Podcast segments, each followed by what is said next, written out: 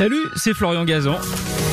Tout l'été sur R T L, dans l'émission Ça va faire des histoires, on vous raconte des anecdotes incroyables, farfelues et parfois absurdes. Tout ça dans la bonne humeur et raconté par les meilleurs. D'ailleurs, je leur laisse le micro.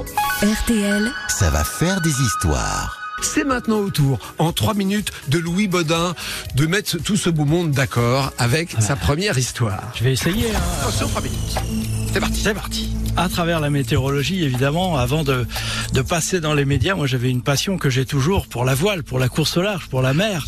D'ailleurs, si je fais le, le, le métier de météorologue, c'était d'abord pour euh, arriver dans ce milieu de la course au large. Et j'ai eu la chance de croiser euh, le destin de Florence Arthaud euh, tout au début de sa carrière. Et elle m'a fait confiance pour être son routeur, pour être son conseiller météo. Alors c'est ça, c'est, vous restez à terre, alors, vous la guidez, c'est ça hein. Sur les courses en équipage, on est à bord, et sur les courses en solitaire, on est à terre. Et là, l'anecdote que je vous racontais, ça se passait sur une course en solitaire puisque c'était le record de l'Atlantique, ce qui a été sa première course mythique hein, en mille neuf cent quatre-vingt-dix, où elle bat le record devant tous les hommes, là déjà à cette époque-là. J'étais un enfant. Et là moi j'étais un enfant un peu moins, mais en, en tout cas c'est vrai qu'on était encore très jeunes.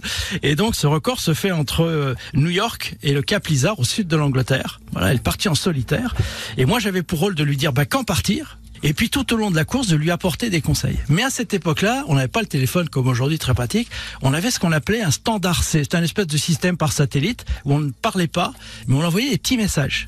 Okay. Et pour avoir la communication, il y avait une petite lumière, là comme on l'a dans le studio quand le micro est ouvert, pour euh, nous dire qu'un message arrivait.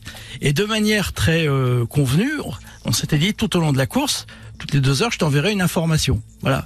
Record de l'Atlantique, c'est l'Atlantique Nord. Alors ça se faisait quand même au mois de juillet, mais ça veut dire beaucoup de dépression. Oui, c'est costaud. Et donc quand vous êtes à terre, vous êtes le relais entre le marin et puis tous les gens à terre. La famille, le sponsor, tout l'entourage. Donc vous êtes un petit peu l'intermédiaire. Pourquoi je dis ça ? Parce que dans les communications, tout allait bien. Et puis à un moment, elle affronte une tempête, mauvais temps. Donc on décide de contourner, elle se prépare.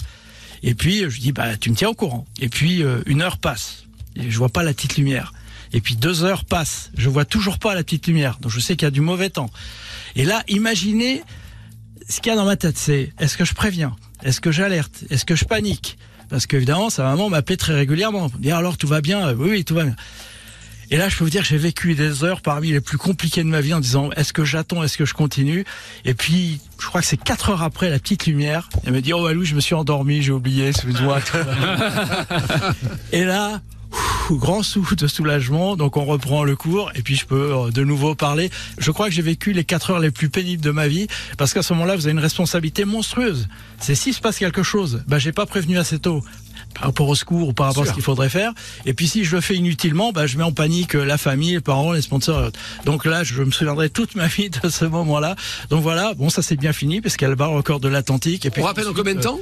quatorze jours et six heures, je crois, quelque chose comme ça, en solitaire à l'époque. Ce qui était remarquable sur, sur des bateaux en plus qui étaient hyper dangereux, qui faisaient dix-huit mètres de long, mais comme si c'était des, des petits engins de plage.